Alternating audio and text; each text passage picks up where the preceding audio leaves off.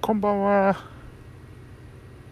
1 12月をなんか今喋ろうと思ったらスマホの通知で津波注意報とか出ましたけど大丈夫かいな。えー、どれどれうん関東から九州の太平洋岸津波注意報ですね。なんだろう地震でもあったのかな。うん。まあ多少心配ではありますけれども。えっ、ー、と12月2日土曜日でした。今ね11時50 8分ギリギリ今日です。ああ眠い。いい感じで眠い。よくこの時間まで持ったもんだ。えー、今日はですね午前中は、えー、パソコン教室をやってきました。公民館でのねパソコン教室ということで。えー、一応ね年内最終回ということになりました。公民館のはね他の場所のパソコン教室はまだまだあるんですけど。で12月2日えらい早いなっていう感じがするんですけども。実はねこの土曜日の午前中っていう時間がね来週以降空いてないんですよ。部屋が。全部埋まっちゃってて。でも仕方なく今日で年内最後っていう形にしたんですけどね。まあ皆さん忙しいですわね。年末師走ともなりますとですよ。うん。で、えー、パソコン教室を終えまして、えー、家に帰ってちょっと時間あったんで作業してから昼ご飯。で昼ご飯終わったらまた作業あそうだ今日パソコン教室の前に事務所に寄ったんですわちょっと。1時間ほどでしたけどね。事務所行ってから事務所から直接公民館へ移動してパソコン教室。で終わって帰って昼ご飯。でそこからまた作業を再開、えー、だいぶだいぶ今抱えてる案件進められました。それでもまだ3分の2ぐらいですけどね。まだ3分の1ぐらい残っておりますけど。でえー、晩ご飯を食べましてからのまた事務所。うん。そんな感じでしたね。えー、で帰ってからもぼちぼちいろいろやってたんですけどそんな中で、えー、テレビをね、えー、見ながらやってたんですけどそこで見てたのがまず、えー、DDT の両国 両国大会、えー、この間の続きですね。赤い崎の引退試合がありの高橋宏夢対、えー、平田和樹の試合がありののそれの後半部分なんですけどメインが上野勇気と、えー、クリス・ブルックス、えー、KOD のタイトルマッチですね、えー、クリス・ブルックスがチャンピオンだったんですけども、えー、結果王座移動ということでね、うん、まあ毎回 DDT は両国大会のメインで、えー、KOD のベルトを巻いたものがまあその後半年だか1年だか、えー、団体をリードしていくと。いうふうなことになるわけなんですけども。あそうか。今度は上野勇気か。ビッグになったもんだな。と 上野勇気も新人の頃から見てますからね。うん。本当に若手っていう。今でもまだ若手っていうイメージはあるんですけどついにチャンピオンか。ということで、うん、感慨深いものがございますですね。それともう一つはあのー、界島がテレビに出てたということでね、えー、それも見てました。あの坂上動物園っていう番組でね。で坂上動物園で機械島か。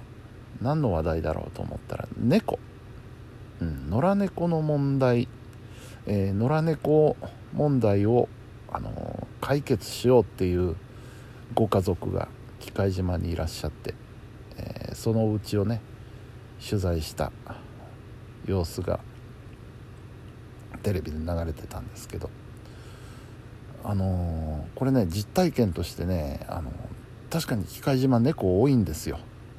うん。どこにでもいる。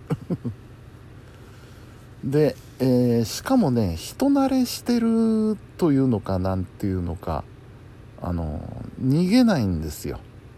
機械島の猫は人を見ても。かといってすり寄ってくるわけでもなく なんじゃこいつはみたいな感じで じーっと見てるんですよね動かずに。で近寄っても逃げないんですよ。で撫でさしてくれるんですよ。うん。よく機械島行った時はなでなでしてましたけどね、うん、猫さんはね、うん、そういうねあの、まあ人慣れ人懐っこいというのか人慣れしてる猫でねあの、可愛いんですよ。こっちの方で見る猫と全然違うんですよね。こっちの猫はもう警戒心バリバリでですねあの人の姿を見たらピャーッとこう逃げていくというような猫が多いんですけど。土地柄なんでしょうかね。でもなんか番組の中で話聞くとそういう野良猫が7,000匹からいるっていう話でそんなにおんの？うん。これはちょっとびっくりでしたね。で機械島には獣医さんがいないと、うん、確かにそうなんですよね。あの動物病院っていうのは確かなかったと思うので、えー、獣医さんがね車で、えー、4日間ほどあの来てくれるんですってね。2ヶ月に1回ぐらい。それで、えー、そういった保護猫を見てくれるというね。そういうようなことが番組で、えー、流されてました、うん、そうなんです。まだあのー、おじの家があった頃今もう人手に渡って家はあるんですけどもううちの家ではなくなってるんですけどね。えー、おじが家を持ってた頃はねあの遊びに行った時は当然そこへ泊まるわけなんですけどあの縁側にね常に4匹から5匹猫がうろついてました。特になんかね餌をあげたりとかしてないと思うんですけどね。なんか居心地がいいのかなんかしてあのー、縁側の 上だったり下だったりでね猫が寝てたりするんですよね。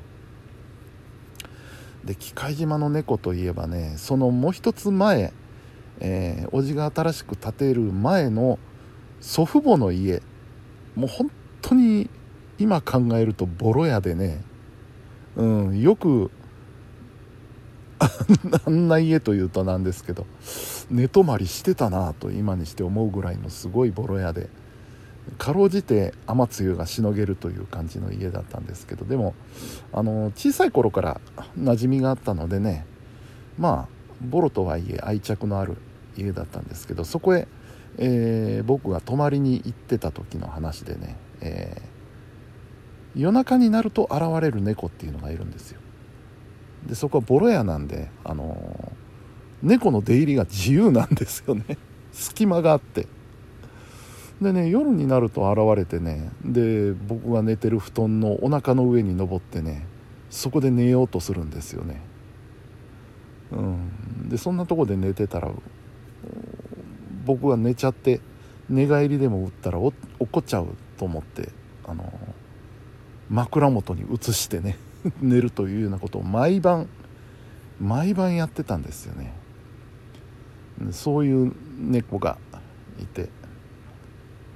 でまああのいよいよ奈良に帰りましょうということで、えー、昼間はいないんですよ。どこに行ったか知らないんですけど。昼間はいないんで、うん、もう一目見て行きたかったなと思いながら、えー、飛行機に乗って奈良へ帰ったんですよね。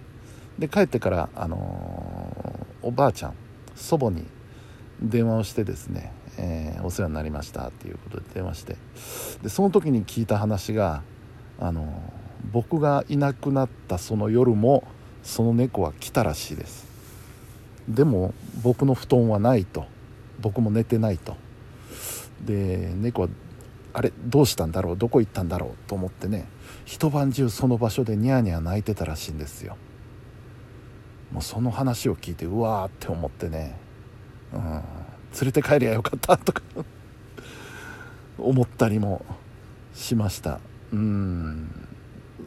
そんな風にねあのたかが数週間の期間で情が移るもんだなと思ったりしてこちらもそうだし猫の方も、うん、情が移ったのかなと思ってね。そういうことがあるんですよねやっぱり、うん、動物っていうのは面白いですし可愛いもんですね。はいというわけで明日は日曜日でございます。明日はねなんとか午前中にあの、久美子さんのマルシェちょっと行ってみようと思います。大和郡山までね。でその後は仕事です。はい。えー、というわけで本日も皆さんお疲れ様でした。それでは。おやすみなさい。